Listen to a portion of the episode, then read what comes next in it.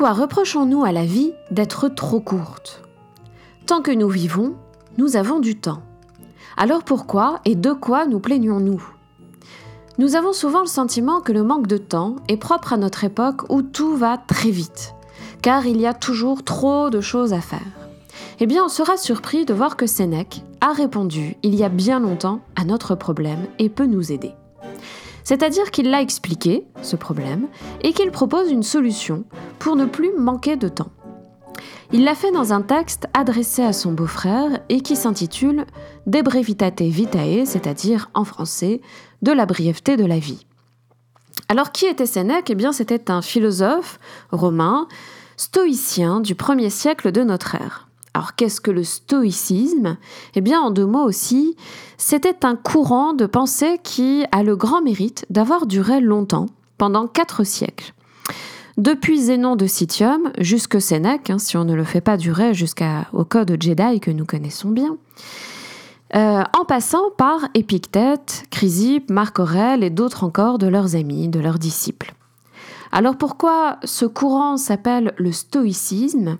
Eh bien parce que Zénon, le premier, euh, le fondateur de ce courant, enseignait sous l'un des portiques de l'agora d'Athènes. Or en grec, euh, portique se dit stoa, ce qui donne le stoïcisme. Vous comprenez peut-être le lien avec l'adjectif qu'on utilise aujourd'hui, l'adjectif stoïque. Alors, euh, c'est un peu dérivé, mais malgré tout, il y a une signification qui est conservée. Quand on dit de quelqu'un qu'il est stoïque, on pense euh, plus ou moins qu'il ne se laisse pas perturber par les événements. Ce qui est en effet un aspect du stoïcisme, hein, ne pas se laisser troubler par les situations qui ne dépendent pas de nous, et ainsi euh, garder un jugement correct sur les choses. Alors revenons à Sénèque. Dans le texte dont je vous parle aujourd'hui, Sénèque s'adresse à son beau-frère Paulinus. Paulinus exerçait une lourde charge administrative à Rome, et Sénèque lui écrit pour l'inviter à conserver du temps pour son bonheur, et par là à conserver du temps pour la réflexion philosophique. Alors c'est un texte d'une vingtaine de pages euh, qui se lit en peu de temps et qui constitue, à mon sens, une bonne base de réflexion euh, qui est très accessible. Voilà, en, moins d'une heure, vous l'avez lu et il y a en plus hein, du fait de, connaître euh, ce qu'il y a dans ce texte, il y a un intérêt à lire, à prendre euh, un peu moins d'une heure, peut-être même une demi-heure suffit, euh, pour lire, parce qu'en lisant, on se donne du temps de réflexion. Et donc, on suit finalement le conseil que Sénèque nous donne, qui est d'utiliser un peu plus de temps pour la réflexion philosophique. Alors la thèse du texte, c'est que la vie n'est pas trop courte, euh, contrairement à ce que nous lui reprochons souvent, et que nous ne manquons pas de temps. Seulement, que se passe-t-il? Eh bien, ce temps que nous avons, nous l'utilisons mal. Je cite Sénèque, Ainsi, nous n'avons pas reçu une vie brève, nous l'avons faite telle. Alors, comment on s'y prend pour faire que la vie soit beaucoup plus courte qu'elle ne l'est réellement? Eh bien, nous gaspillons notre temps nous faisons comme si le temps était une denrée illimitée, inépuisable. Nous le dépensons sans compter, c'est-à-dire finalement sans en profiter. Nous remettons en fait toujours à plus tard le moment où nous en viendrions à profiter. Ça, évoque quelque chose qui est assez courant hein, quand on dit j'aurai plus de temps plus tard, donc ça je pourrais le faire. Alors, le ça en question, c'est souvent quelque chose de très important pour nous. Euh, mais euh, précisément, on se dit qu'on le fera plus tard, cette chose importante, plus tard, quand nous aurons plus de temps. Et on sait par expérience que quand même, ce plus tard, eh bien, on tarde à le voir arriver. Alors, je reviens à l'idée de Sénèque. Hein. Euh, nous sommes, euh, dit Sénèque, nous sommes avares avec notre argent. On regarde de très très près pour ne pas utiliser de l'argent euh, sans le rentabiliser. Mais par contre, nous distribuons sans compter notre temps, avec une inconscience qui se retourne contre nous, justement, dans un tas de remords, de frustrations, de regrets, quand nous nous rendons compte que quand même la vie passe et que nous n'en avons pas profité. Alors il y a plusieurs facteurs qui sont euh, listés par, euh, qui sont évoqués par Sénèque. L'ordre n'est pas très strict hein, dans le texte, c'est écrit un peu comme une longue divagation. parmi ces facteurs, j'en ai retenu quatre. Le premier, c'est que nous avons des tas d'occupations futiles. si bien que nous n'avons plus de temps pour nos priorités. Donc c'est la futilité, le caractère futile de la plupart de nos occupations. Euh, nous nous soucions d'un tas de petites choses qui en fait sont inutiles, qui même à nos yeux ne sont pas importantes, mais euh, qui occupent notre présent, de sorte que nous n'occupons plus notre présent pour ce qui est réellement important pour nous. Deuxième facteur, nous nous rassurons avec une douce illusion, celle de notre immortalité. Nous cultivons ainsi cette inconscience qui nous permet de ne pas penser à notre condition mortelle. C'est-à-dire, l'argument est le suivant, eh bien en fait, nous faisons comme si nous étions immortels, quelque part pour nous rassurer, parce que c'est difficile de, de, de, nous familiariser avec cette idée que nous allons mourir un jour. Alors, plutôt que de le faire, c'est-à-dire plutôt que de se familiariser avec cette idée, et avec cette idée par là euh, de, penser notre présent à l'aune de notre condition euh, naturelle, eh bien, euh, nous fuyons au contraire cette idée en, euh, en imprévoyance, en, en, inconscience. Nous, voilà, nous vivons comme si nous étions immortels pour ne pas avoir à songer à notre mortalité réelle. Alors ça rejoint un argument que donnera Pascal plus tard, euh, donc Blaise Pascal, dans ses pensées, en particulier dans l'une d'elles qui s'intitule Divertissement, qui euh, explique que, nous, ne sommes jamais dans le présent, que nous songeons toujours à l'avenir et que nous regrettons le passé. Donc, dans les deux cas, notre pensée actuelle est euh, consacrée à un temps que nous ne vivons pas, c'est-à-dire le passé ou l'avenir, et que nous le faisons euh, pour toujours penser à autre chose qu'à notre condition mortelle. C'est la raison pour laquelle nous ne nous satisfaisons jamais de ce que nous avons et nous avons toujours besoin de nous occuper, de nous divertir, d'être toujours dans l'instant suivant pour ne surtout pas être dans l'instant présent qui nous confronterait à notre condition mortelle. Alors ça c'est l'argument pascalien, mais qui euh, vient finalement euh, compléter euh, ce que souligne ici euh, Sénèque en euh, disant que finalement nous vivons comme si nous étions immortels. Alors, bizarrement, ce qui fait que nous fuyons le présent, c'est une forme d'imprévoyance, mais c'est aussi, dit Sénèque, un excès de prévoyance lorsque nous cherchons toujours à euh, organiser notre avenir de très près, à redouter euh, telle ou telle chose à venir, et que finalement, là encore, nous fuyons le présent. Donc finalement, l'imprévoyance, mais aussi l'excès de prévoyance, fait que euh, ces, deux, ces deux manières de faire sont des fuites du présent. Donc, nous ne profitons pas, dans ces deux cas, du temps qui passe et du temps que nous avons. Troisième facteur, nous avons des difficultés à renoncer au pouvoir et à ce qu'aujourd'hui nous appelons la carrière.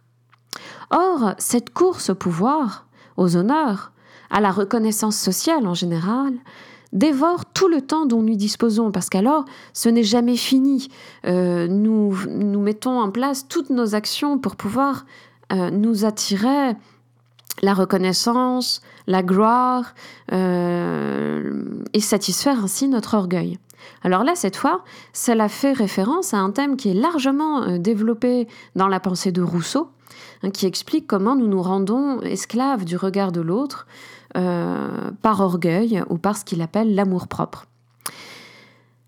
Alors, Globalement, ce troisième facteur hein, insiste sur cette idée qui, euh, me paraît euh, assez juste et qu'on voit beaucoup dans des textes euh, sur le temps et sur l'aliénation sociale contemporaine, qui est que le besoin de reconnaissance sociale est un, moteur en fait d'aliénation, au moins au sens où il n'est jamais satisfait. Et donc il faut toujours aller plus vite, il faut toujours nous mettre en concurrence avec les autres, et finalement tous les aspects de notre vie se trouvent euh, être des lieux de concurrence. Il faut être le plus visible, euh, le plus reconnu, le plus productif.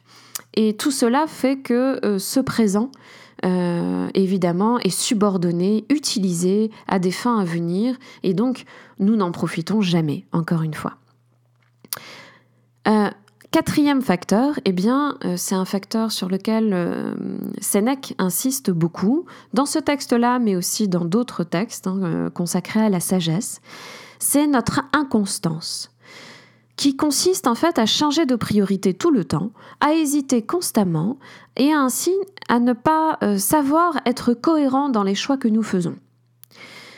Donc, évidemment, en changeant constamment de euh, manière de faire, euh, d'action à entreprendre, eh bien, nous manquons de sérénité, nous nous rendons esclaves des aléas.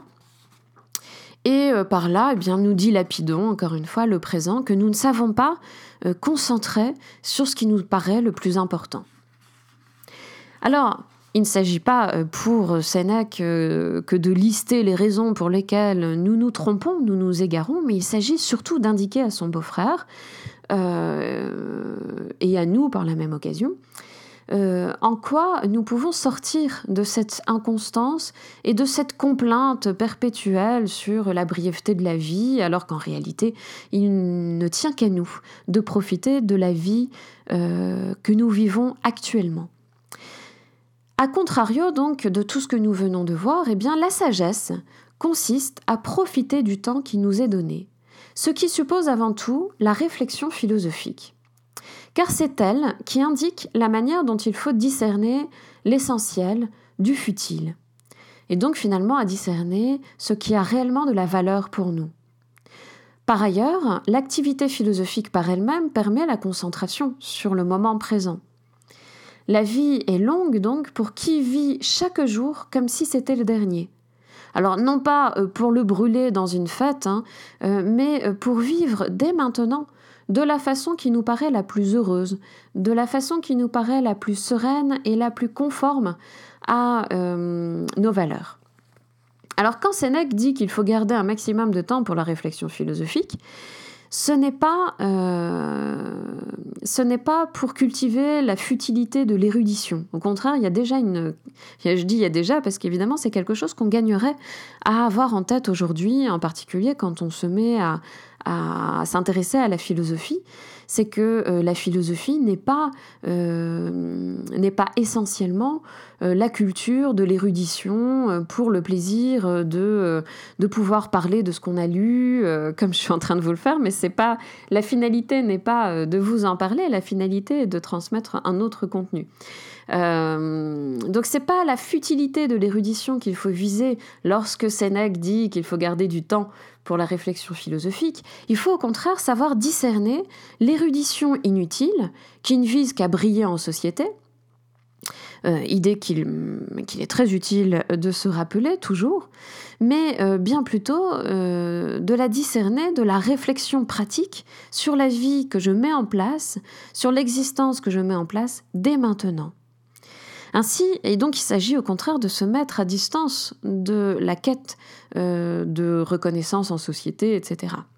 Ainsi, le sage vit le présent et ne le gaspille pas. Il ne le dépense pas non plus en le subordonnant, ordonnant, ordonnant, au.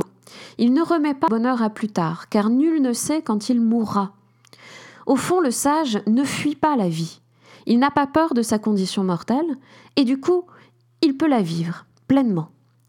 D'autant que, profitant de la compagnie des philosophes qu'il médite, il peut éprouver une forme d'immortalité. Alors je vous renvoie à euh, ce passage de Sénèque que je voulais vous lire et que j'attrape tout de suite. Je cite La vie du sage s'étend donc au large. Elle n'est pas enfermée dans les mêmes limites que celle des autres hommes.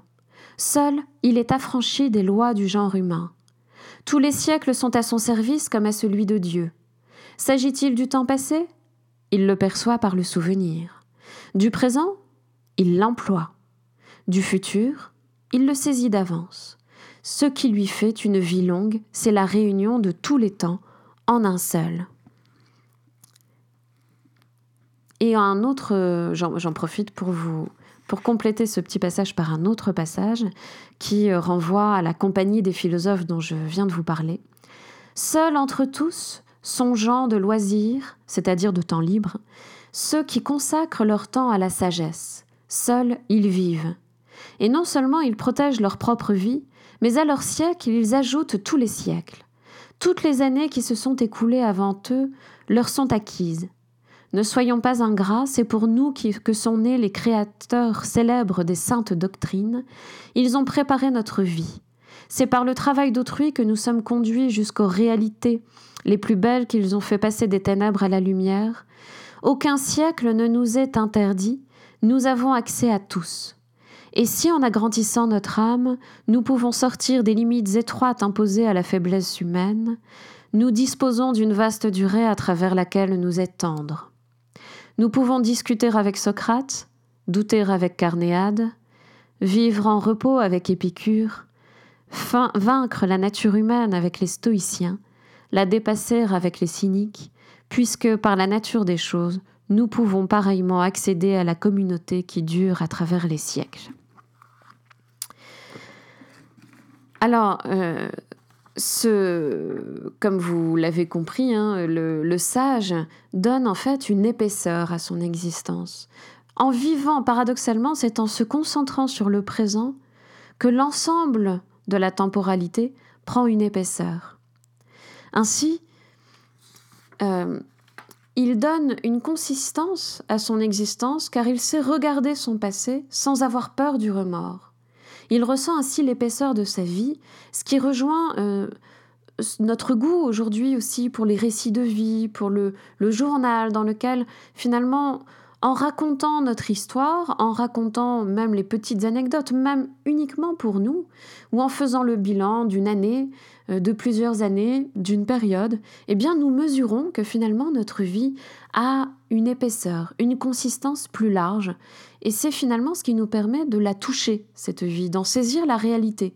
Alors que lorsque nous sommes toujours euh, finalement dans le moment suivant, pas dans le moment présent, mais concentré sur le moment suivant, ce que nous avons à faire tout à l'heure, ce que nous avons à faire demain, mais finalement sans avoir de perception euh, à long terme de ce que nous faisons, eh bien, la vie euh, perd sa consistance. Donc, dans le récit du passé, dans la concentration sur le présent, eh bien, finalement, je donne une épaisseur à, l'ensemble de ma vie. Ce qui fait euh, finalement une bonne définition de profiter Hein, de ce qu'on veut dire par profiter du moment présent. Alors, ce sont là des thèmes classiques chez les stoïciens, euh, notamment les thèmes classiques de la méditation de la mort et du carpe diem, alors que vous connaissez euh, évidemment bien, au moins si vous avez vu le film euh, Le cercle des poètes disparus, mais enfin c'est un peu plus compliqué et un peu plus précis chez les stoïciens et moins festif aussi chez les stoïciens. moins festif mais peut-être plus intéressant. entre parenthèses, euh, c'est finalement cette idée que c'est en songeant à ma nature mortelle, comme pour tout être vivant, que je dois, euh, puisque tout être vivant, à partir du moment où il vit, est, conduit à mourir, euh, eh bien c'est en songeant à ma nature mortelle que je dois faire que mon présent soit exemplaire pour moi-même. C'est-à-dire qu'il faire en sorte qu'il reflète les valeurs que je défends, ce qui suppose un discernement et donc un temps consacré à la réflexion sur ma vie, un temps quotidien. Euh, ce temps où je vais me demander si ma vie est cohérente avec mes valeurs. Donc, le texte de Sénèque est à la fois une bonne analyse des raisons pour lesquelles nous nous plaignons de la brièveté de la vie, analyse qui a toute son actualité encore pour nous aujourd'hui, et est une exhortation à ne pas remettre au lendemain ce choix décisif devrait dès maintenant à notre bonheur.